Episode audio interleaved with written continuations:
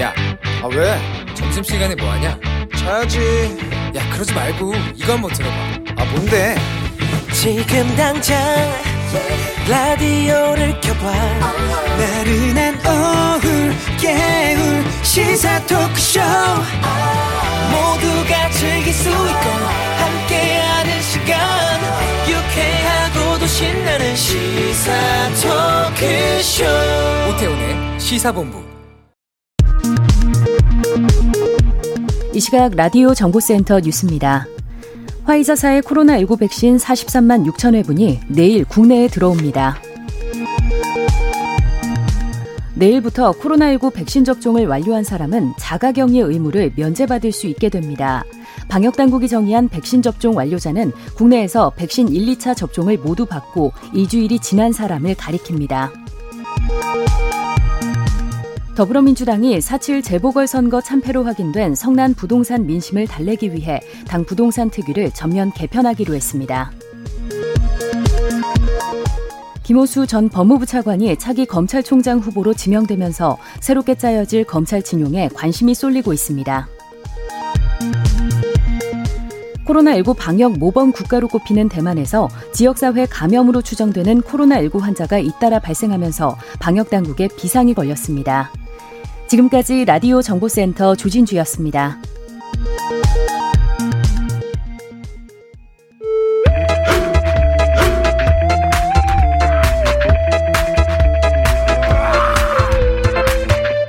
오태우래 시사 본부. 네, KBS 일라디오 오태훈의 시사본부 2부 첫 순서는 이 시각 주요 뉴스들 정리해드리는 방금 뉴스 시간입니다. 경향신문의 박순봉 기자와 함께합니다. 어서 오세요. 네, 안녕하세요. 예. 먼저 코로나 상황부터 좀 짚어보겠습니다. 어, 오늘까지는 주말 영향이라고 좀 봐야 될 것 같은데 그래도 네. 500명대 중반 정도가 나왔고 이건 좀 약간 감소 추세인데 변이 바이러스 감염이 늘고 있다고요? 맞습니다. 일단 좀 숫자 먼저 짚어보면 오늘 신규 확진자 541명이 발표가 됐고요. 네. 어제 488명이라고 전해드렸거든요. 음. 그것보다는 53명 늘어난 건데 네. 그럼에도 불구하고 500명대이기 때문에 지난주하고 비교하면 조금 줄어들었다 이렇게 음. 볼 수가 있고요. 네. 방역 당국도 약간 꺾였다 이런 정도로 판단은 하고 있습니다. 꺾인 건 같다. 네. 아. 근데 이제 다만 방심할 수가 없는 게 이제 지난주 월 화요일에도 500명대 안팎이다가 수요일에 700명대로 올라갔거든요. 네. 이제 그런 이 주중에 확 올라가는 그런 패턴이 반복되기 때문에 내일도 좀 추이를 지켜보긴 해야 됩니다. 그 수치 같은 거 있잖아요. 뭐 양성률, 확진율, 감염 재생산 지수 이런 건 어떻게 나왔어요? 전반적으로 좀 양호한 편인데요. 어. 일단 양성률이 이제 오늘 1.29%가 나왔거든요. 예. 양성률이라는 거는 검사 건수 대비해서 확진자를 계산한 수치입니다. 그렇죠. 예. 근데 그 전에 이제 그제 기준으로 보면은 2.86%였어요. 그러니까 많이 떨어진 거고. 아, 많이 줄었네요. 양성률은. 네. 그러니까 누적 양성률이 한 1.3%좀 넘거든요. 그러니까 어. 그거랑 비교해도 평균보다 조금 낮은 수치다 이렇게 볼 수가 있습니다. 그럼 100명 검사하면 그 중에서 한 명 정도가 지금 그렇죠. 확진이 나온다는 이런 추세인 거죠. 뭐 네. 이렇게 볼 수 있고 어. 또 감염 재생산 지수도 0.99가 나왔는데 이게 네. 1이 넘어가면은 확산세, 네. 이제 1보다 적으면은 좀 감소세 이렇게 볼 수가 있는데 예. 그래도 1에 가깝긴 하지만 감소세다 이렇게 볼 수가 있어요. 음. 그런데 이제 문제는 말씀하신 변이 바이러스 감염인데요. 예. 이제 방역 당국이 밝히기로는 14.8% 그러니까 전체 확진의 14.8%의 감염 사례가 변이 바이러스와 관련돼 있다 이렇게 밝혔습니다. 어. 그러니까 이게 좀 우려가 되는 수치라고 설명을 하고 있어요. 네. 전파력이 좀 강하다고 알려져 있잖아요. 음. 그리고 또 기존 백신이 어떻게 그 효과를 발휘할지도 아직은 좀 미지수인 그런 상황이고요. 네. 그리고 어제 오명돈 이 신종 감염병 중앙 임상위원회 위원장이 기자간담회 했었거든요. 네네. 그 자리에서 했던 얘기가 만약에 70%의 접종이 이뤄진다고 하더라도 음. 집단 면역 달성은 어렵다 이런 취지로 기자회견을 했는데 네. 그 중에 하나 이제 계속해서 우리가 이 토착화되는 이 코로나19 바이러스와 함께 살아갈 수밖에 없다라는 이유로 지목한 것 중에 하나도 역시 음. 이 변이 바이러스였습니다. 그래서 아. 우려를 하면서 봐야 될 것 같은 대목이에요. 예. 지금 백신 접종 상황 어떻습니까? 네, 오늘 발표된 숫자는 6만 7천 명 정도 되거든요. 음. 근데 이게 어느 정도 수치냐면 지난달 30일에는 25만 9천 명, 한 26만 명 정도 접종을 했어요. 그러니까 네. 그거랑 비교를 해보자면은 4분의 1 정도 되는 수준이고요. 이건 어제 전해드렸다시피 이제 수급 문제 때문에 조금 속도를 늦추고 있는 겁니다. 본격적으로 들어오면은 다시 1차 접종을 재개를 할 거예요. 지금은 음. 앞서 1차 접종했던 사람들의 2차, 2차 접종, 접종 시기가 예. 돌아오기 때문에 어. 조금 줄여놓고 있는 그런 상황이고요. 음. 그리고 어제 오후에 정부가 이 계획 문제가 없고 특히 더 상향해서 달성할 수 있다 이런 내용을 발표를 했는데 네. 뭐 완전히 날짜를 못 박진 않았지만 그래도 조금 더 구체적인 백신 수급 계획을 밝혔거든요. 음. 총 1,832만 회분을 상반기에 받을 거고 백신을 그 중에 앞서 들어온 거 현재까지 들어온 거 빼고는 5월, 6월 동안 1,420만 회분을 들여오겠다 이렇게 밝혔고요. 네. 특히 이제 아스트라제네카 백신 같은 경우에는 오는 14일 즉 5월 14일부터 6월 첫째 주까지 723만 회분이 순차적으로 들어올 거고 네. 화이자 백신도 5월 6월 동안 500만 회분이 들어올 것이다. 이런 내용들을 밝혔습니다. 음. 지금 뭐 아스트라제네카, 화이자에다가 뭐 얀센, 노바백스, 뭐 이런 거 있잖아요. 네. 다 있는데 그 중에서 우리는 지금 화이자하고 어, 아스트라제네카 위주로만 지금 들어오곤 있는데 다른 것들은 아직 계획들이 나온 건 없나 봐요? 지금 그 얘기는 되고 있어요. 음. 얘기는 되고 있는데 지금 구체적인 일정 나온 건 없고 다만 이제 3분기에 4천만 회분이 들어온다라고 하거든요. 3분기에요? 네. 어. 그러니까 그 계획대로 보자면은 3분기에 이제 이런 기타 이 백신들도 다 같이 들어올 건데 음. 그나마 지금 제일 좀 구체적으로 나온 일정이 방금 말씀드린 아스트라제네카나 화이자 백신 정도입니다. 알겠습니다. 자, 오늘 국회는 뭐 인사청문회 완전 슈퍼 화일이다 이런 얘기를 하기도 합니다. 다섯 개 부처에서 지금 동시에 인사청문회가 진행되고 있는데 오전 분위기 어땠어요?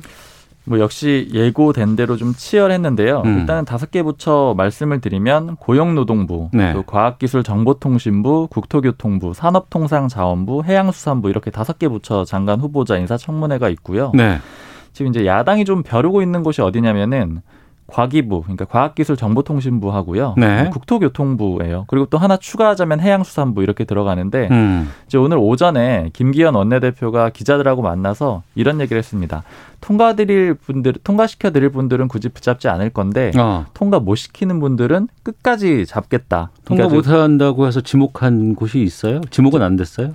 딱 지목을 하진 않았는데 이제 어. 기자들이 어. 네. 가기부 장관 후보자 이메숙 후보자가 조금 뭐 여러 가지 의혹들이 있는데 어떻게 보느냐 이렇게 했더니 음. 많은 문제점이 있어서 신중한 검토가 필요하다. 좀, 어. 좀 우회적으로 표현하긴 했는데 예. 이메숙 후보자는 좀 부적격이다 이런 식의 그 뉘앙스로 이해를 할 수가 있는 상황이고요. 네. 오전에도 실제로 이제 여러 가지 의혹 제기가 있었습니다. 음. 뭐 해외 출장 외유성 해외 출장 의혹이나 뭐 논문 표절 이런 얘기들이 나왔는데 특히 이제 그 논문 심 논문 관련해서 이 해외 출장을 갔을 때 가족들 같이 간 내용이 있거든요. 예, 예. 두 딸과 갔다면서. 네, 요거에 대해서는 이제 후보자가 사려 깊지 못했다 이렇게 뭐 일부 인정하는 발언을 하기도 했고요. 음. 그리고 또 이제 야당이 조금 더 집중해서 보고 있는 것이 국토교통부인데 예, 예. 이 노영욱 후보자 같은 경우에는 아무래도 이제 부동산 문제랑 관련이 돼 있다 보니까 정책도 그렇고 이제 앞서 관사테크 논란도 있었어요. 음. 관사에 살면서 세종시에 특별 분양받았던 아파트는 세를 주고 이렇게 하면서 이제 좀 차익을 걷어들였다 이런 이 논란이 있는데 네. 이거에 대해서도 좀 집중적으로 문제 제기를 하고 있고 또 이제 위장 전입을 한 의혹도 제기됐거든요. 음. 위장 전입 의혹에 대해서는 노 후보자가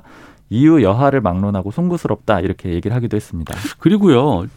오늘 인사청문회가 다섯 곳에서 한꺼번에 열리는 거 아니에요? 네. 과거에 본다 그러면은 날짜를 나눠서 하거나 많아봐야 하루에 두 후보자에 대한 상임위별로 인사청문회 했었는 것 같은데 왜 그렇죠 이번엔? 그러니까 이번 이거는 제가 좀 물어보니까 어. 사실은 지금 원내대표가 양당 모두 바뀌는 시점에 이 일정이 정해졌거든요. 그렇죠. 네, 특히 네. 이제 야당이 좀 중요했는데 야당도 지금 신임 원내대표가 선출된 게 저번 주 금요일입니다. 음. 그러니까 그러다 보니까 네. 이게 여당 입장에선 좋은 거예요. 하루에 음. 몰려 있으면 이슈가 집중이 돼 언론에서도 다 챙길 수가 없잖아요. 그렇죠. 분산이 네. 되고 또 사람들의 관심도 나눠지는데 음. 야당 입장에선 이걸 쪼개서 하는 게 유리한 거거든요. 네. 근데 그렇게 못한 거죠. 이거는 아마 이제 조금 이 당 내에서도 조금 이게 조율에 좀 실패한 게 아니냐 이런 얘기들도 있습니다. 음, 그렇군요. 자, 이제 새 여야 지도부 상황도 좀 살펴보겠습니다. 아, 신임 송영길 민주당 대표는 코로나 백신과 부동산 관련 부처 보고를 듣기로 했다고요? 네.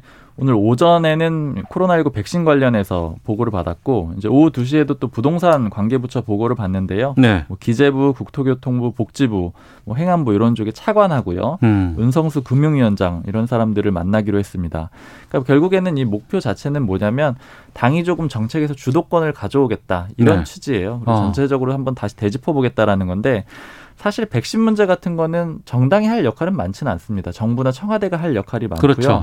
네. 그럼에도 불구하고 뭐 측면 지원 정도겠죠. 그렇습니다. 네. 이제 부동산 문제 같은 거는 어느 정도는 역할을 할 수가 있거든요. 음. 특히 이제 지금 당내에서 재산세, 종합부동산세 요 문제에 대해서 조금 이견이 있는 상태고요. 네. 내려줄지 말지요. 음. 그리고 또 실수요자들에 대한 대출 기준 풀어줘야 된다 이런 목소리들도 있는데 이런 것들 입장을 조만간 결정을 할 거거든요. 네네. 그에 앞서서 준비 작업을 하는 것이다 이렇게 볼 수 있을 것 같아요. 음, 앞서 헤드라인 뉴스에서도 보니까 부동산 특기 좀 이렇게 재개편하겠다는 보도도 좀 나왔었는데 네. 그리고 국민의힘 김기현 원내대표 어, 상당히 강경 행보 좀 이끌어가고 있는 모양새인데 일정들이 좀 많네요 오늘. 네, 오늘 윤호중 민주당 원내대표하고 또 안철수 국민의당 대표 만나기로 했는데요. 일단 윤호중 원내대표 만나서는 이제 법사위원장, 법사위원장. 아, 네, 예. 그걸 가지고 아마 얘기가 치열할 겁니다. 지금 이 김기현 원내대표 같은 경우에는 민주당이 법사위원장 자리를 갖고 있는 그 상황을 음. 장무를 이제 갖고 있는 상황이다. 즉 훔쳐간 것이다. 이렇게 표현을 하고 있거든요. 네. 근데 반면에 또 윤호중 민주당 원내대표는 원구상 협상 자체는 이번에는 없다. 이미 결정이 된 사안이다. 이런 입장이기 때문에 음. 아마 처음 만나서도 상견례 자리긴 하지만 좀 불편한 그런 분위기가 연출이 될 것 같고요. 예. 또 안철수 대표는 이제 합당 얘기가 있는데 지금 두 쪽 다 약간 미적지근한 그런 분위기입니다. 그래서 어. 바로 어떤 진전이 보이기는 어려울 것 같다 이렇게 예측이 됩니다. 예. 하나만 더 보겠습니다. 남양유업 불가리스 논란이 있었는데 홍원식 회장이 사퇴하겠다고요? 네. 오늘 오전 10시에 대국민 사과를 예고를 했고 실제로 했는데 거기 내용을 구체적으로 요약을 좀 해보자면 첫 번째는 사퇴하겠다. 음. 회장직을 내려놓겠다라는 거고요. 네. 두 번째는 자식에게도 경영권을 물려주지 않겠다. 이런 어. 내용까지 밝혔습니다. 알겠습니다. 이 뉴스까지 하도록 하겠습니다. 경향신문의 박순봉 기자였고요. 잠깐만요. 속보 잠깐 말씀드리고 네. 보내드리도록 네. 하겠습니다.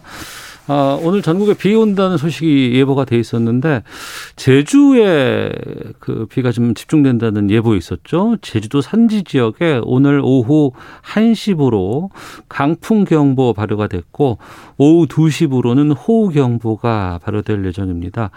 아, 뭐 200mm 이상 비가 온다는 예보도 좀 있었는데 해당 지역에 사시는 분들 강풍 또 비 피해 입지 않도록 대비하시길 부탁드리도록 하겠습니다.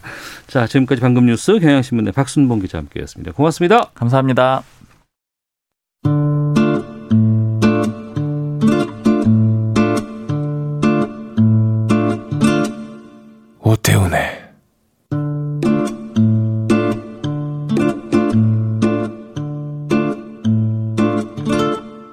시사본부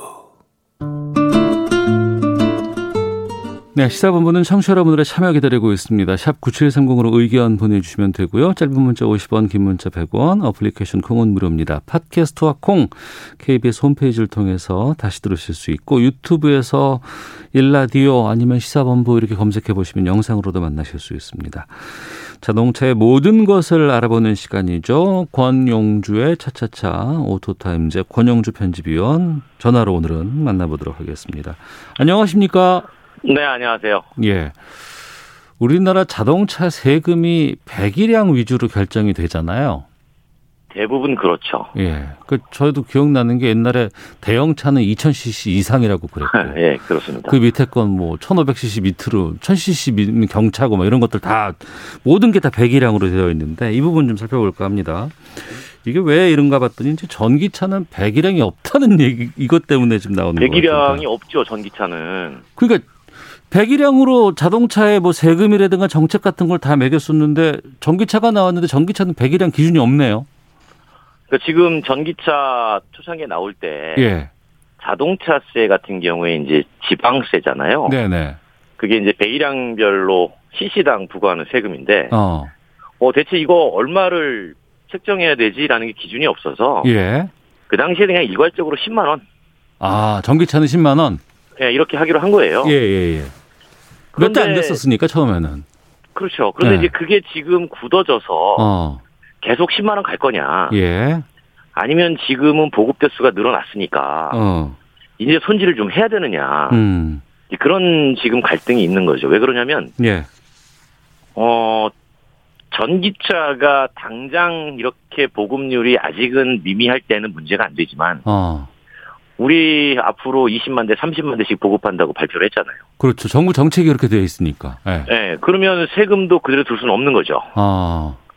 그래서 이 배기량 기준의 과세 체계를 바꿔야 된다는 얘기가 계속 흘러나오는 겁니다. 알겠습니다. 이 부분에 대해서 좀 집중적으로 살펴볼까 하는데 이 장애인차 같은 경우에 세금 감면 이 부분도 배기량으로 되어 있었다면서요. 지금도 그렇고. 배기량 배기량 2000cc 미만. 네. 그리고 7인승에서 10인승 이하. 어. 그렇게 했을 때 취득세, 등록세 뭐 이런 거 어, 공채 의무 구입 면제해 준단 말이죠. 아, 그렇죠. 맞습니다. 예, 예. 네, 예, 그런데 예. 이제 그 전기차를 사면 어떻게 될까? 몸이 불편하신 분들이. 어, 예, 예. 그러면 배기량이 없잖아요. 없네요. 그러면 어떻게 보면 어. 감세, 즉 면세를 할 수 있는 규정 자체가 사라져 버린 거예요. 아, 취득세도 사, 사, 그, 해줬는데. 네. 어. 그런데 그 안 해줄 수가 없어서. 예.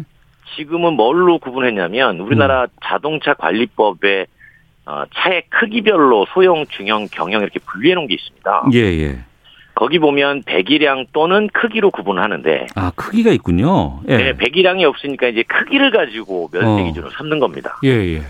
그런데 9인승으로 넘어가면 또 크기가 너무 커져서 음. 이게 면세 기준에 또 애매한 점이 생겨요. 그렇죠. 예, 예. 네, 그러다 보니까 이게 자치단체마다 음. 이 장애인 분들이 전기차를 구매할 때 네. 뭐 면세 범위를 어디까지 해야 되는지가 좀 헷갈리니까 어, 어 이분들이 뭐 질의들을 많이 합니다. 예. 그러면 이제 자치단체의 담당 분들하고 통화를 해보면 어. 기준이 자치단체마다 달라요. 아. 왜냐하면 이게 적용 가능한 배기량이 없으니까 혼선이 온 거죠. 그러니까 자동차를 분류하는 기준으로 배기량이라는 것들이 딱 있었기 때문에 거기에 편의에 맞게끔 해왔었는데 그렇죠. 배기량이 없는 전기차라는 새로운 형태의 자동차가 나오다 보니까 이 관련 법령이라든가 제도가 다 무너지네요. 개별 소비세도 예. 어, 배기량 기준입니다. 음. 그러다 보니까 이 개별 소비세 부과는 것도 좀 애매해졌고 네. 자치단체 내는 자동차세도 배기량 기준이니까 그것도 애매해졌고 음. 심지어는 우리가 그 의료보험 가입하잖아요. 지역 의료보험. 예, 예. 그 재산 목록 파악할 때 100이란 기준입니다. 아, 그래요? 네, 2000cc급 중형차를 갖고 있느냐, 2000, 3000cc급 대형차를 갖고 있느냐, 여기에 따라 가지고 의료보험료가 또 달라져요. 근데 그거는 정말 좀 문제가 많은 게 지금은 그 고배기량 자동차를 안 만드는 추세잖아요. 디젤도 그랬고. 환경 때문에 네. 배기량은 점점 낮아지고 음. 낮아지다가 그것도 한계가 있으니 전기차로 바꾸는 중이란 말이죠. 그렇죠. 그리고 그걸 권장하고 그, 있는 추세고. 네, 그런데 지금 배기량 기준의 과세 체계는 그대로 유지가 되고 있는데 음. 이거에 대해서 이제 우리가 빨리 해법을 좀 찾아야 되지 않겠느냐라는 의견들이 적지 않은 겁니다. 네. 그 참고로 이제 작년에 어, 한 지방세 그 회 학회에서 네. 회의를 좀 했었는데 논의된 음. 게 이거였죠. 이게 문제가 있으니 음. 어, 이거 바꿔보자. 그럼 뭘로 바꿀까? 그랬더니 이제 탄소 기준으로 좀 바꾸면 안 될까? 탄소 기준이라는 건 어떻게 할 수 있을까요? 이산화탄소 배출량을 가지고 과세하는 거죠. 어. 이산화탄소 배출이 많으면 세금도 많이 내고, 네. 이산화탄소 배출이 적으면 세금을 적게 내고. 근데 그거는 전기차는 전혀 안 나오니까 세금 적게 내는 거 맞고. 그렇죠. 노 경유차 같은 경우는 그 엄청 나올 텐데. 그렇죠. 그러면 이제 그 내연기관 자동차 만드는 회사가 상당히 어려워지겠죠. 예. 그렇게 하면 또 산업에 영향을 주니까 음. 어 대체 이제 어떻게 이 과세 체계를 바꾸느냐를 공론화할 시점이 도래했다라는 의견들이 끝없이 올라오는 겁니다. 그런데 이 배기량 기준의 과세 체계가 워낙 오랜 동안 자리를 잡고 있었던 겁니다. 네, 네. 우리나라 모든 과세 체계의 기준이 백이량이다 보니까 어. 디서부터 손을 대야지 예. 이 해법이 나오는지를 지금 고민을 하는 단계예요. 하긴 해법은 없죠 아직은. 뭐 15년 전, 20년 전에 뭐 2000cc를 기준으로 해서 대형차, 중형차하고 그 밑에 1800cc는 뭐 준 중형차 뭐 이렇게 나오기도 했었고 네, 다 그때 얘기 아니에요 이게 지금. 배기량은 작아도 어. 가격이 비싼 차. 네, 지금 그렇죠. 배기량은 크지만 가격이 싼 차. 어. 여기에 대해서 과세 체계도 이게 형평성이 안 맞는다. 예. 그런 얘기들이 끝없이 제기가 되는 겁니다. 음. 배기량 2000cc에 6천만 원짜리 자동차와 네. 배기량 3,000cc에 4천만 원짜리 자동차가 음. 재산으로서의 가치는 6천만 원짜리가 더 높은 거잖아요. 네네. 근데 재산으로서의 가치를 자동차세에 매길 때, 어, 어 역전이 되는 거죠. 그러네요. 네. 게다가 전기차 같은 경우에는 그 수치도 아예 없, 없는 상황이고 또 나라나 어떤 뭐 지자체 같은 경우에도 일정 정도 세금에 대한 부분들이 분명히 신경을 안 쓸 수는 없는데 그렇다고 그렇죠. 해서 다 이거를 어, 징수 안 하기도 힘들고 게다가 또 예. 유류세 예. 같은 것들도 이제 줄게 되는데 그렇습니다. 그러다 보니까 이제 그 우리가 전기차로 전환되는 변곡점에 서 있, 다면 네. 앞으로 보급이 더 확산될 텐데 음. 어, 이제는 이게 워낙 이해관계자가 다양합니다. 네. 어, 자치정부도 있고 중앙정부도 있고 소비자도 있고 뭐 여러 이해관계가 좀 많아서 음. 이 공론화할 필요가 있다라는 거죠. 네. 단순하게 뭐 앞으로 우리가 원전을 쓴다 안 쓴다 이런 공론화만 중요한 게 아니고 음. 이런 자동차 배기량 기준의 과세 체계는 전 국민 모두에게 영향을 미칩니다. 예, 그러네요. 네, 그렇기 때문에 이거는 반드시 공론화가 좀 필요해서 우리가 어느 쪽으로 방향을 잡아가야 될지 논의가 필요한 시점이다라고 하는 얘기들이 자꾸 조언이 되는 겁니다. 이런 거 논의가 필요한 시점입니다라고 하면은 해외는 어떻게 하고 있어요라는 게 항상 얘기가 나오는데 네. 지금 어떻습니까? 지금 유럽 같은 경우에는 탄소 기준으로 많이 올라가는 추세예요. 아 탄소 배출량 때문에 네, 어차피 글로벌에서 탄소 배출량을 절감하고 예. 또 탄소 중립 국가로 나아가자라고 하는 의지들이 많이 있지 않습니까? 음. 그러다 보니까 유럽은 이제 탄소 배출량 기준으로 세금을 바꾸는 나라들이 속속 나오고 있어요. 네. 근데 이제 우리나라도 탄소 기준으로 가면 좋은데 어. 자동차를 만들지 않는 나라는 그게 빨라요. 오히려 쉽고. 아 자동차를 만들 그 나라에서 자동차를 만들지 않는 그렇죠. 곳에서는 오히려 네. 자동차 주요 기업이 없으니까.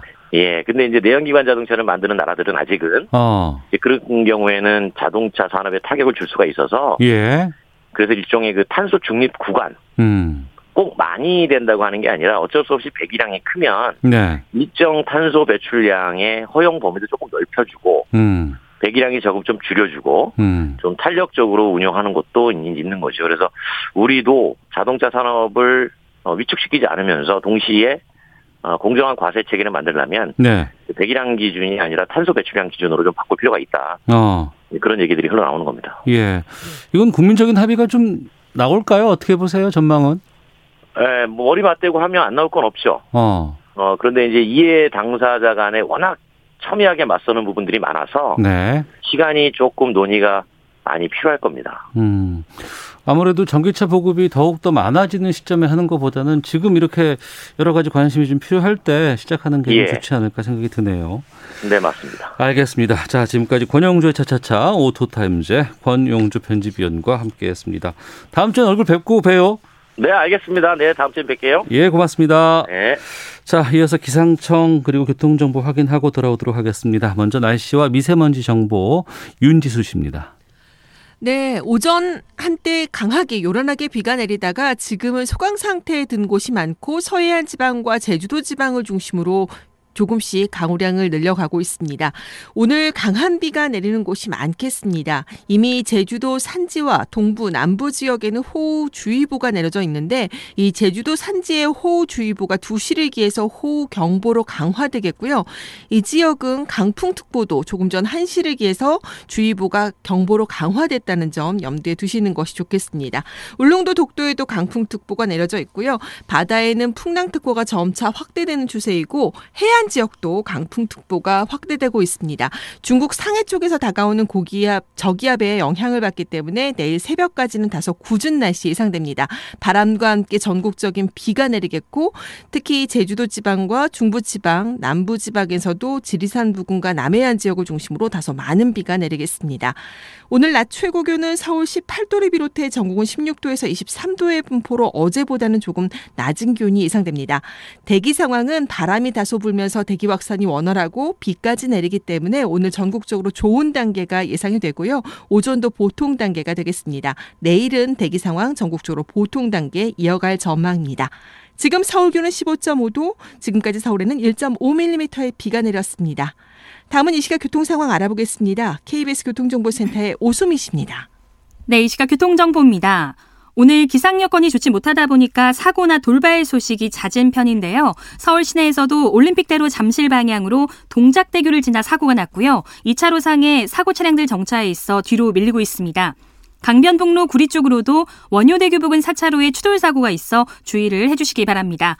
이 밖에 고속도로에서도 서해안 고속도로 호남권에서만 두 건의 사고입니다. 서울 방향은 부안 부근에서 사고가 나면서 갓길에서 처리를 하고 있고요. 반대 목포 쪽으로도 무안 3터널 부근 갓길에서 승용차 단독 사고를 수습 중이라 잘 살펴서 이동을 해주시기 바랍니다.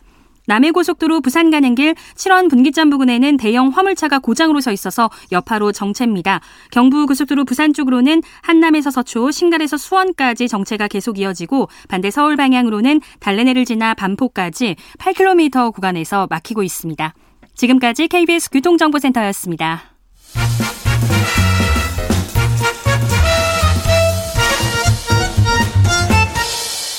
오태훈의 시사 본부 네, KBS 라디오 오태훈의 시사본부 듣고 계신 지금 시각 1시 25분 지나고 있습니다. 오늘 화요일입니다. 현역 의원들과 함께하는 정치화투 시간이 있죠.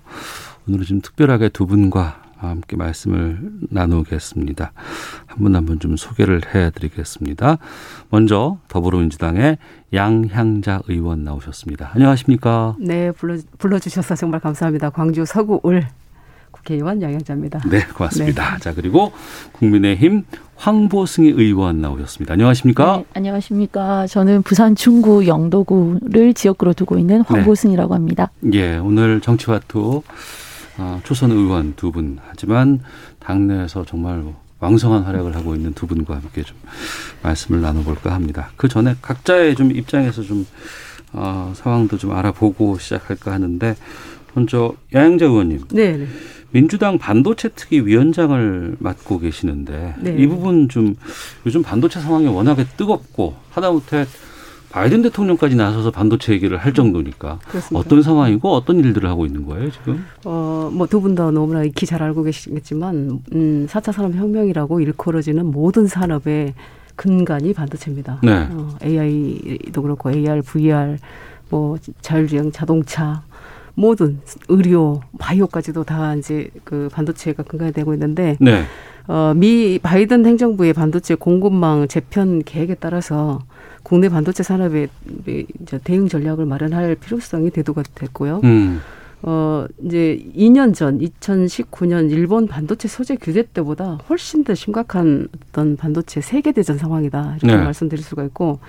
그래서 이제 우리 특위는 이번에 그 이런 삼차 세계 대전 반도체 패권을 다투는 삼차 세계 대전의 정보의 입구가 되고 또 기업의 어떤 창구가 되고 예, 예. 전략의 출구가 되겠다 이렇게 말씀드리고요.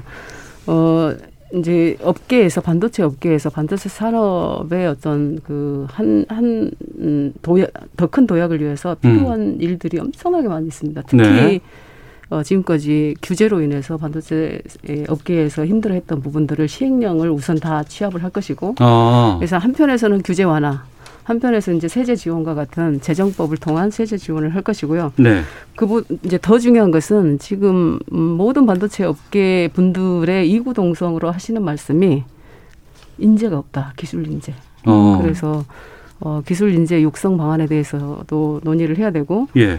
어, 전반적으로 이제 반도체 지원 제도를 고도화해야 된다라는 말씀을 드리고 어, 저는 이제 야당도 함께 이렇게 해 주실 거라고 믿고 있고 어, 이 반도체 전쟁만큼은 우리가 패권을 가져야만 되는 시대가 됐고 국방이고 이제 어. 반도체가 국방이고 반도체가 외교고 음. 반도체가 안보의 무기가 됐습니다. 예전에는 예. 뭐 핵이나 음. 전투기나 이런 것들이 국방의 무기가 됐는데 국방 안보의 무기인데 지금 이제 예, 안보의 무기가 반도체가 됐다. 그래서 이 반도체는 하나의 산업으로 볼 게 아니라 어떤 국가적 차원에서 국가의 무기로 봐야 됩니다. 그래서 네. 외교 외교력도 이 음. 반도체 패권에서 나오는. 아, 우리가 반도체 네. 강국이고 네. 그래서 또 워낙에 또 그 회사들이 잘 할 거라고 생각하고 굳이 정부나 뭐 국회에서 음. 나설 필요가 있을까 싶었는데 보니까 음. 진짜 이게 반도체 안보라는 차원까지도 지금 말씀을 네네. 하고 계시는데 네. 국회 차원의 대책이라든가 뭐 지원이라든가 아니면 인재 양성 같은 거에 대한 여러 가지 지원들이 측면 지원들이 필요할 것 같은데 이런 거는 어때요? 여야다가 따로 없을 것 같은데. 네, 저 양양자 의원님 말씀하신 거에 전적으로 동의하고요. 예. 또 민주당에서 반도체 특위를 만들어서 음. 어, 많은 논의를 하신다고 하니까 네. 저희도 발맞추어서 많은 고민을 또 하고 있습니다. 어. 뭐 특위까지는 구성하지 않았지만 예, 예. 저희 그 추경호 어, 정책위 부의장이 대표 발의한 그 조세 특례 제한법이 있어요. 예. 그 반도체 연구 개발비에 대해서 이제 음. 세액 공제를 절반을 해준다. 이 반도체는 사실 유통이나 마케팅 이런 것보다는 음. 어 진짜 기술을 개발해서 어, 더 이렇게 업그레이드 하는 거, 이런 것들이 핵심적인 것이기 때문에. 만드는 나라나 회사도 많이도 없잖아요. 그렇죠. 또. 이 네. 연구 개발하는데 집중적으로 어. 사실은 민간 기업도 하지만 국가적인 차원에서도 관심을 가져야 되고 지원할 수 있으면 지원해 줘야 되고 예. 또 민간이 하는 거에 대해서 세액 공제 같은 음. 그런, 어, 이, 이 법안을 통해서 또 많은 지원을 할 수, 간접적인 또 지원을 할 수 있는 거겠죠. 또 그것뿐만 아니라 의원님께서도 방금 말씀하셨지만 네. 인력을 양성해야 되고 또 반도체 산학년 음. 어, 기업과 학계와 어, 연구기관이 또 연계될 수 있는 그런 지원 인프라도 네. 저희 당에서도 특별법을 만들어서 지원할 수 있도록 검토하고 있다는 말씀을 드리겠습니다. 근데 이제 제가 조금 아쉬운 것은 예. 어제 발표된 것이 어, 10년간 반도체 석박사 3천 명을 키우기 위해서 민간 R&D 사업을 어, 하, 겠다고 이제 신청을 했는데 네. 과기부에서 예타 어, 심사하는 과정에서 이걸 탈락을 시켰어요. 음. 그래서 지금 어, 그 민주당 차원에서는 반도체 특위를 만들어서 이것을 활성화시키겠다. 네. 적극적으로 지원하겠다. 이렇게 하시는데 어. 정부 기관인 과기부에서는 지금 인력 양성하는 사업에 대해서 이걸 탈락을 시켜버린 게좀 어. 어, 이게 앞뒤가 그, 안 맞고 손발이 안 맞네요. 그렇죠. 앞뒤가 네. 안 맞는 거 아닌가 이런 생각이 들고 지금 우리 반도체 관련 인력이 한 3만 6천 명 정도 되는 걸로 알고 있고요. 향후 어, 한 5만 명 정도의 인력이 필요하다라고 제가 알고 있습니다. 저는 뭐 전문가는 아니지만 네. 그러기 위해서는 어, 10년을 내다보고 지금 음. 1년에 1,500명씩이라도 인재를 키워야 된다라는 어, 분석이 있던데 네. 이렇게 인재 키우겠다 투자하겠다는 거에 대해서 과기부가 왜 탈락을 시켰는지 음. 저도 안 그래도 지금 오후에 또 과기부 장관 인사청문회가 있기 때문에 이런 네네. 부분에 대해서도 후보자에게 또 질의를 할 음. 예정입니다. 아, 알겠습니다. 음. 이 부분을 또 계속 나가버리면 저희가 또 네. 원래 주제가 이게 아닌데 아, 네, 네. 네. 그래서 좀 다시 음. 돌아올까 하는데 하나만 그러면 음. 하도 언론에서 이걸 막 뭐라고 하니까 좀 살펴볼게요. 아니 반도체 이거 중요하다 필요하다라고 음. 했더니 아니 이재용 부회장 사면해야 음. 된다라는 얘기를 여기다가 끼우기도 하거든요. 이 부분에 대해서도 어떻게 보고 계세요? 어, 이제 이재용 부회장이 어떤 개인이 아니고 네. 이것 또한 국가 차원에서 어, 바라봐야 된다라고 생각을 하고요. 우선 이제 반도체 패권을 두고 지금 음, 위기 상황이기 때문에 예. 이 위기에서의 역할은 있을 거다. 음. 그리고 국민적 여론도 어, 어느 정도 저도 이제 체감 여론이 굉장히 높아져 있는 상황이고 그러면 어, 사명권을 가지고 있는 대통령께서는 네. 어, 이 상황을 보시고 어, 판단하시면 되는 일입니다. 음. 다만 이제 이 저도 이제 대정부 질문 때 어, 이 국가대표로 뛰어야 되는 우리 기업의 기업은 수장도 없이 뛰고 있다라는 말씀을 드리기도 했는데 네. 이게 이제 개인의 문제를 떠나서 어. 한, 기업 한 기업의 어떤 이슈를 떠나서 예. 국가적인 차원에서 바라보고 이건 어, 진행이 돼야 된다 이렇게 어. 생각을 합니다. 예. 어. 그러니까 사명권은 음. 대통령의 권한이고 행사할 그렇죠. 수밖에 없는 거지만 어, 이, 이 부분이 좀 중요해 보이니 좀 생각이 음. 있으면 좋겠다. 그 이, 이재용, 이, 이재용 부회장이 가진 어떤 글로벌 네트워크라든지 예. 또 그런 부분들을 활용할 수 있다면 어. 저는 그 누구라도 이런 예. 위기에서는 어, 써야 된다라고 보고 있는 것이고 다만 이제 절대, 절대적으로 어. 어, 또 과거를 책임져야 되는 부분도 있기 때문에 절대적으로 국민적 여론이 뒷받침돼야 된다는 여론이 뒷받치면 네, 동의가 아. 있어야 된다 이렇게 말씀을 드립니다. 알겠습니다. 네. 황보승 네. 의원님. 어, 우리 양양자 의원님은 삼성 출신이시기 때문에 음. 이, 이재용 이재용 부회장 사면 문제에 대해서는 더 말씀하시기가 힘드실 것 같아요. 예. 근데 사실은 이제 삼성이라는 회사의 반도체 경쟁력이 세계 2위입니다. 음. 그리고 어, 미국도 지금 반도체 수급에 이제 문제가 생기니까 네. 어, 삼성한테 지금 그 공장을 지어라 이렇게 요구를 하지 않습니까? 음. 그리고 삼성 자체적으로도 앞으로 133조를 투자해서 삼성의 반도체 경쟁력을 더 키우고 이게 팔로워가 아니라 이제 리더가 되겠다라는 목표를 세우고 있습니다. 음. 근데 과연 미국에다가 엄청난 투자를 해서 공장을 짓고 하는 것을 누가 결정하겠느냐? 어, 그 삼성의 오너 오너 삼성전자의 오너인 결국은 이재용 부회장이 그런 문제에 대해서 적극적으로 나서고 결정을 해야 되지 않나 하는 것이 우리 국민들이 요새 관심 있게 보는 부분인 것 같아요. 저는 더 중요하게 봐야 되는 네. 것이 이제 사면에 포커스를 하는 것보다는 네. 정말 반도체가 얼마나 중요한지 음. 우리 정치권에서도 300명 중에 반도체를 한 사람이 저, 저희가 유일하다고 하는 정도로 이게 사실 중요한 산업인데도 어, 어려운 산업이기도 하고 음. 그리고 국민적 어, 어떤 환기도 필요합니다. 어, 어느 정도 중요한지 어, 그런 이제 이해도도 좀 높아져야 음. 되고 그래서 국민이 함께 그때 왜 2년 전에 우리가 어, 일본의 그 반도체 소재 네, 네. 경제 침략 때도 음. 민의를 한꺼번에 모았지 않습니까? 네네. 네. 어, 그, 그런 노력들이 우리 정치권에서부터 또 돼야 되는 거고 특히 이 말씀을 드리고 싶은데 어, 이 반도체 중요성을 제가 얘기를 강조를 하고 이재용 부회장에 대한 사면 얘기가 들어가면 음. 네. 모든 언론은 음. 삼성 출신 양양자 이재용 사면 요구 이게 어. 뒤덮일 것이기 때문에 제가 대신해 드릴게요. 네, 그런 뭐냐. 드리기가 상당히 어렵다. 네. 아. 말씀 제가 제가 대신해 음. 드릴게요. 음. 지금 이제 국민들도 예. 반도체의 중요성에 대해서도 알고 있고 삼성의 음. 반도체 경쟁력을 더 키워서 우리가 글로벌 1위 국가가 되는데 힘을 모아야 된다 이런 생각들을 많이 하세요. 그리고 네네.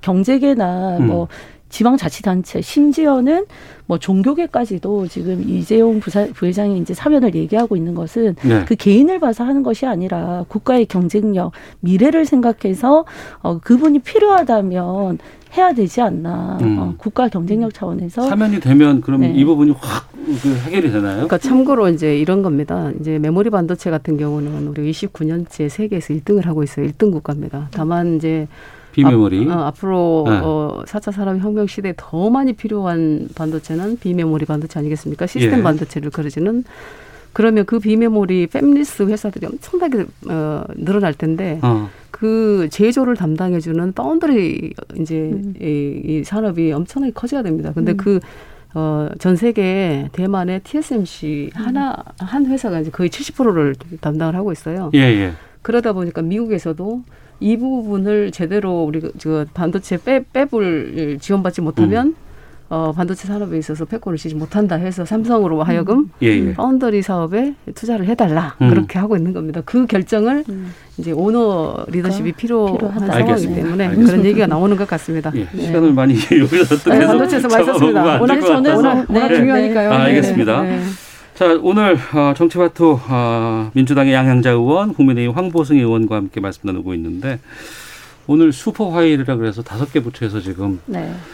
어, 인사청문회가 진행되고 있습니다. 황보승 의원께서는 과기부 어, 임혜숙 장관 후보. 예, 장관 네. 후보 직접 청문회 오전에 하고 오셨는데 네네. 네. 오전 분위기 어땠어요? 오전 분위기요. 뭐 야당에서는 그 임혜숙 후보자가 제기된 의혹만 한 열세 가지 정도 된다. 네. 비리 백화점 수준이다. 이렇게 음. 강하게 지금 대응을 하고 있고요. 네. 뭐 세금 체납 문제, 또 자녀들의 이제 복 이중 국적 문제, 그리고 이화여대에 재직을 하셨는데 이화여대 이화학당 정관상 그 정치 운동을 금지하고 있습니다. 그럼에도 불구하고 이분이 2019년 1월부터 자, 당직을 갖고 계셨거든요. 음. 엄밀히 말하면 이화여대 어, 학칙상으로는 면직이 됐었어야 되는 분인데 아. 본인도 알리지 않았고 학교에서도 파악을 제대로 못하고 있었던 그런 예. 부분들도 지적을 했고요. 또 서초동 아파트 어, 시세 차익 6억 올린 거 이제 부동산 특유 의혹이 있고 어, 다운 계약서를 작성을 또 하신 게 있더라고요. 음. 대방동 아파트 매각하시면서 실거래가보다 1억 낮게 이렇게 하셨고 13번이나 위장 전입을 하셨다. 그리고 어, 증여세를 탈루한 것이 있다. 남편께서 14살에 농지를 취득하신 게또 있더라고요. 그리고 어, 논문을 제자 논문에 본인과 배우자 배우자가 같은 전공을 하셨습니다. 어, 같이 이제 이름을 올린 것이 이게 제자의 논문 가로채기가 아니냐 이런 네. 지적이 있었고요. 그리고 어, 또 본인이 제자 음. 논문과 유사한 논문을 작성하시면서 표절한 거 아니냐.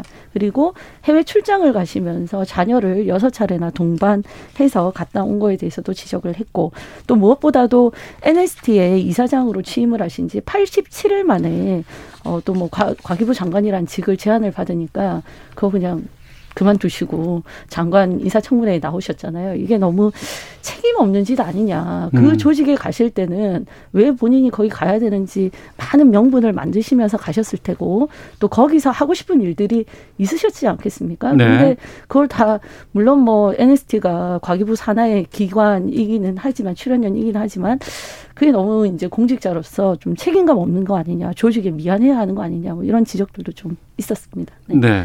그럼 국민의힘에서는 그 임 후보자, 과기부 장관 후보자에 대해서 부적격 부분에 대해서는 좀 집중하실 계획이신 것 같네요. 네. 어. 양 의원님께서는 어떻게 보셨어요? 오전 질의 같은 것.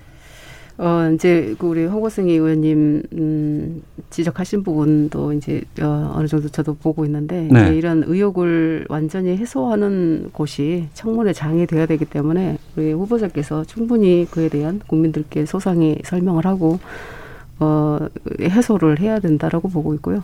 저도 관심 있게 지금 보고 있습니다. 특히 음. 과학기술 영역에서 네.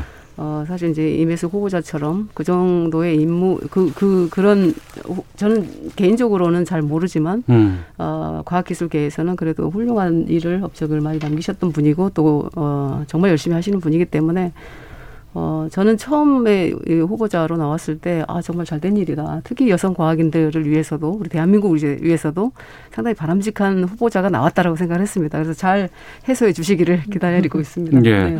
문재인 정부의 임기 마지막을 함께 할 개각이잖아요, 네, 이번에. 네, 네. 어, 그렇기 때문에 주로 이제 관료 출신 그 후보자들이 많이 이제 지명이 됐는데, 그 막상 보니까 지금 계속해서 여러 가지 의혹들 같은 거 보면은 국민의힘 쪽에서는 도덕성의 문제가 많은 쪽에 좀 네. 집중하고 있는 것 같고 또 민주당 입장에서는 아니다 이건 좀 마지막을 함께해서 좀 능력 있는 사람들 정책적으로 검증해야 된다 이 부분인 것 같은데 네. 어떻게 보세요? 좀 이번 다섯 명에 대해서는 전체적으로 본다 그러면 전체적으로 저희는 뭐 다 문제가 많다 이렇게 문제가 많다. 네, 각 어. 위원회에서 얘기를 하고요. 특히 이제 국토부 장관 후보 노영욱 예, 예.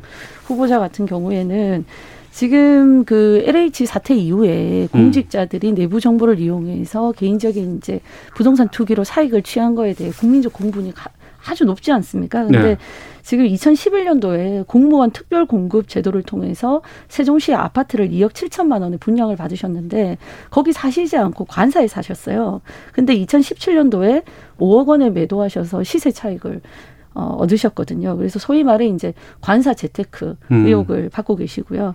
또 기획 예산처에 재직하실 때 사당동에 사시면서 또 배우자와 자녀 자녀들 주소지를 방배동 또 반포 이렇게 옮기셔서 어, 강남학군 진입을 위해서 위장 전입하셨다. 네. 이런 도덕적인 부분 그리고 이제 차남이 실업 급여를 부정 수급했다. 음. 어, 스타트업 공동 창업자였는데 본인을 근로자로 이렇게 신고하면서 퇴사 후에 실업 급여를 받았다.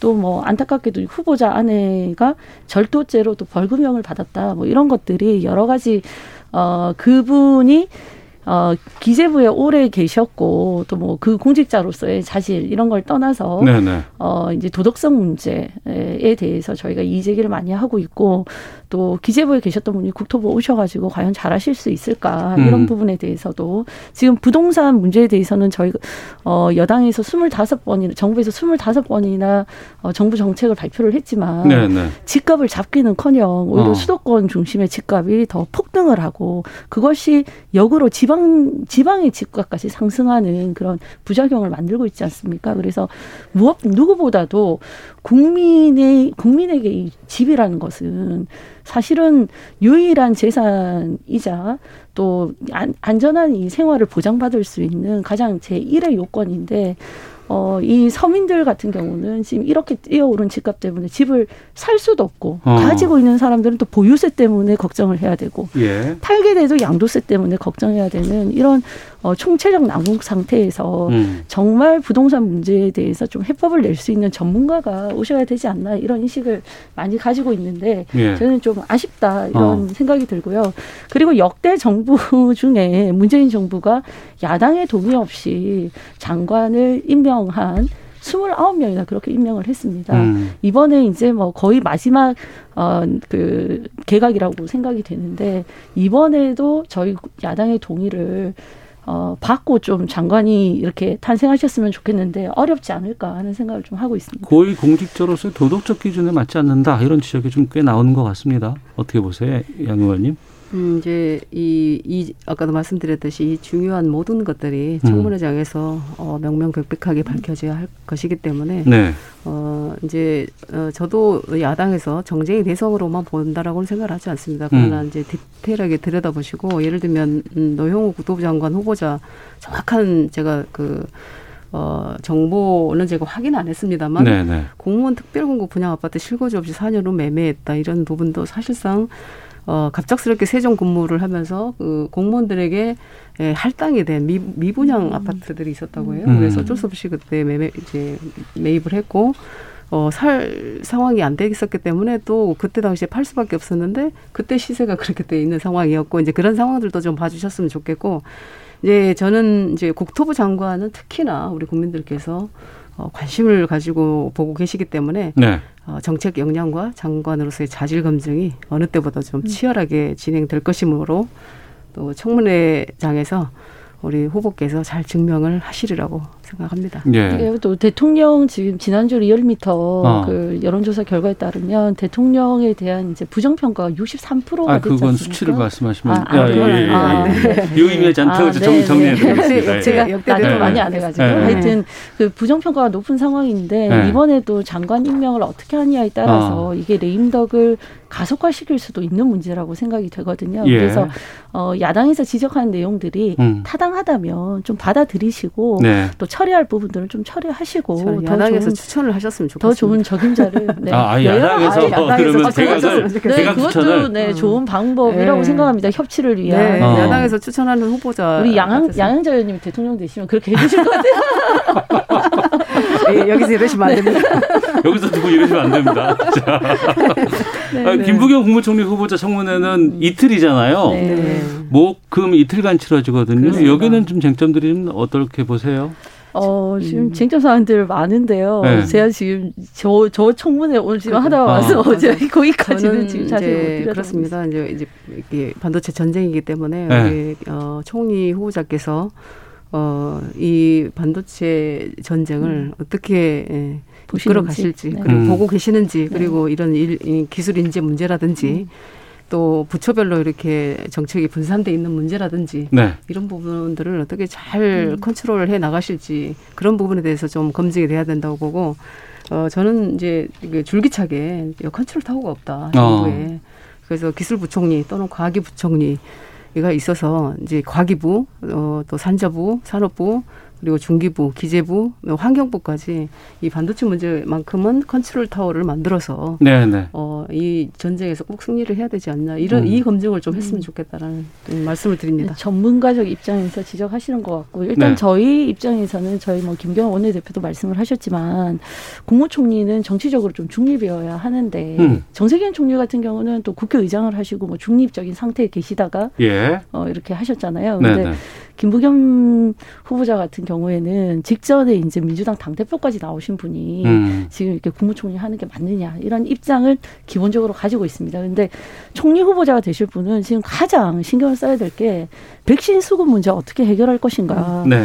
우리가 지금 아무도 언제 백신 맞을 수 있을지 음. 아세요? 모르시잖아요. 그러니까 국민에게 그런 백신 문제에 대한 신뢰성을 좀 줄 수 있는 그런 총리이시기를 바랍니다. 알겠습니다. 야당에서도 협조가 좀 필요합니다. 네. 예. 같이 구하러 가시죠. 네. 네. 자, 정치와 투 더불어민주당의 네. 양향자 의원, 국민의힘 황보승희 네. 의원 두 분과 함께 말씀 나누고 있는데요. 네. 아, 이전에 정치와 투와는 색다른 분위기라서 아, 이 분위기 좋습니다. 예, 예. 당내 상황 좀 여쭤보고 어, 거의 마쳐야 될 것 같아요. 시간이 많이 안 남아서. 지금 여야 모두 새 지도부 구성에 상당히 많은 관심을 좀 기울여 왔고 민주당은 이제 구성이 끝났고 네. 국민의힘은 이제 당 대표 선거만 남아 있는 상황입니다. 야양자 의원이 보는 네. 어, 송영길 대표, 윤호중 원내대표의 이 지도부 어떻게 평가하십니까? 어, 우선 이제 언론에 예, 예, 언론에 나온 상황으로 네. 보면 윤호중 원내대표가 친문 친문이다라고. 강성 친문 뭐 이렇게 얘기하더라고요. 또 예. 어, 송영길 의원은 어, 약간 비, 어. 음, 뭐 친문이어도 약간 색채가 좀 덜한. 예, 예. 친문을 어. 이겼다 뭐 이렇게 또 얘기하더라고요 또. 음, 예. 저는 어, 굉장히 좋은 조합으로 어. 어. 우리 당과 또 원내 상황을 잘 이끌어 주실 거라고 생각을 하고 있습니다. 예. 특히 이제 송영길 대표 같은 경우는 어, 이번에 박빙으로 이겼습니다. 그렇습니다. 어, 그래서 그만큼 치열했는데, 네. 어, 그래서 앞으로가 이제 정말 그 리더십 발휘에 있어서 굉장히 중요한 음, 상황이 온 것 같고요. 음. 어, 이제 치열한 선거가 후유증도 크기 때문에 네네. 네. 어, 당 전체를 어떻게 예, 정말 음, 탁월한 리더십을 발휘해서 음. 어, 내년에 정권 재창출까지 어, 역할을 잘 해줄 수 있느냐가 큰 이슈이기 때문에 아마 네. 당이 그 점에 있어서는 다시 한번 어. 어, 똘똘 뭉치는 계기가 되지 않을까. 그래서 송영길 대표 또 윤호중 원내대표의 그런 환상 조합을 이루어야 되지 않을까 이렇게 보고 예. 있고 기대하고 있습니다. 네. 양 의원께서도 최고위원도 하셨는데 네네. 네. 이번에 최고위원 다섯 분은 어떻게 평가하세요? 결과를 분석해 본다 그러면. 이번에 이제 민주당이 굉장히 좀 의미 있는 상황이 뭐냐면 제가 그 여성 최고위원으로 지난번 최고위원 때 자력으로 처음 거의 옛날 유승 의원님이 한 번 계셨었고 네.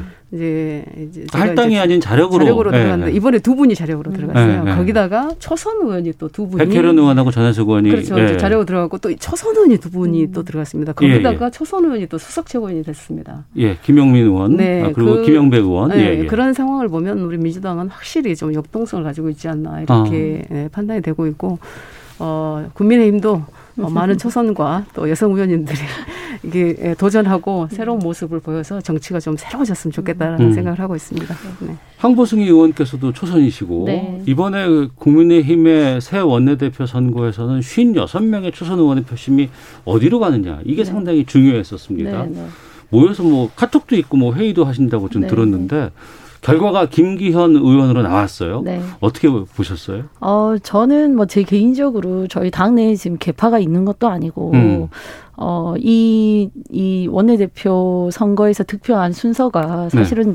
어, 선거운동 열심히 하신 순서로 나오신 것 같아요. 음. 아, 열심히 한 사람이 네, 됐다? 네, 아. 어, 정말 김기현 의원님 열심히 하셨거든요. 예, 예. 원내 표심을 확실히 잡으셨거든요. 네, 매일 아침 문자 음. 메시지 보내시고 뭐 심지어는 그, 그 의원 개개인이 예. 그 하고 싶은 일들이 있잖아요. 저 같으면은 아. 청년당 대표니까 예, 예. 청년당을 제도화시키고 싶, 싶은 거 그리고 음. 이제 어 청년 정치 그 정치 지망생들이 우리 당에 와서 열심히 공부하고 같이 성장하고 또 교육도 함께 받고 뭐 이런 이런 이제 운동장이 필요한데 네. 그걸 제도화해 줄 분을 전 어, 지지해주고 싶었어요. 음. 그러니까 제가 듣고 싶은 말은 정해져 있잖아요. 그런 어. 것들을 어, 카드 뉴스를 만들어가지고 막 음. 내가 당신의 꿈을 꿈과 함께하겠다 예. 뭐 이런 메시지도 오, 보내주시고 맞춤형, 어. 네 맞춤형 선거 운동을 하셨어요. 오. 그래서 아. 제가 그 열정에 굉장히 큰 박수를 아니 보냈고요. 언론에서는 뭐 2강 2중 뭐 이러면서 지역적인 음. 구도라든가 막 이런 부분들이 있고 음. 원내대표는 표심을 알기가 쉽지 않다 뭐 네. 이런 과거의 분석 같은 것들을 많이 인용을 그렇죠. 했는데 뭐, 그것보다도 네. 선거 운동을 열심히 했다. 전 그런 것 같아요. 어. 네. 제가 개인적으로 느낄 때, 뭐 예, 예. 다른 분들은 또 다르게 느낄 수 있는데 하여튼 어. 저는 그렇게 느꼈어요. 그래서 저는 표 순서를 자체적으로 그렇게 나올 거라고 생각을 했습니다. 아, 저는 네. 홍보승 의원님의 지도부 입성을 네. 권해드립니다. 아, 네. 의사 있으세요? 아, 제가 이제 청년당 대표를 하고 있으니까 뭐 예. 청년 최고위원 티어로 나가라 이렇게 음. 얘기를 하시는데 저는 그건 안 한다고 했어요. 왜냐하면 네. 이번에 2030 세대가 저희 보궐선거에 저를 많이 지지해 줬잖아요. 예. 그에 대해서 아, 이 당, 이 당에 관심을 가졌는데 아, 이 당에 와서 활동할 수 있겠구나라는 모습을 어. 보이려면 네. 저는 청년 최고위원도 저보다 더 젊어져야 된다고 생각합니다. 어. 제가 사실 오늘 생일이거든요. 아, 이거 그래서 만 40, 아, 예. 만으로 45세가 됐어요. 아. 이게 이제 마지막이에요. 우리 예. 당에서 이제 청년으로 취급해주는 마지막이기 때문에 음. 어. 어, 제가 청년 최고위원으로 나간다는 것은 저는 이미 기득권 청년이지 않습니까? 예, 그래서 예.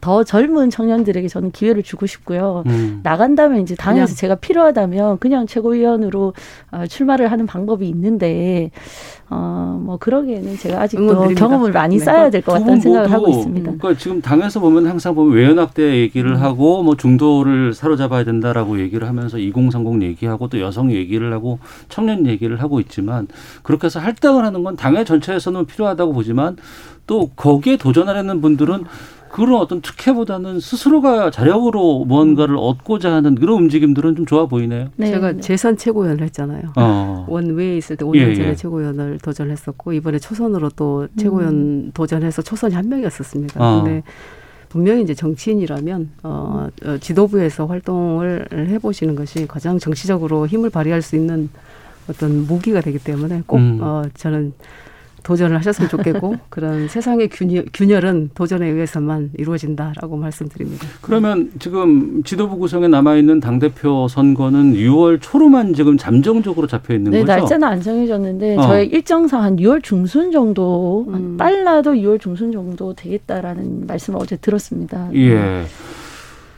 네. PK 쪽에서 원내대표가 나왔기 때문에 네.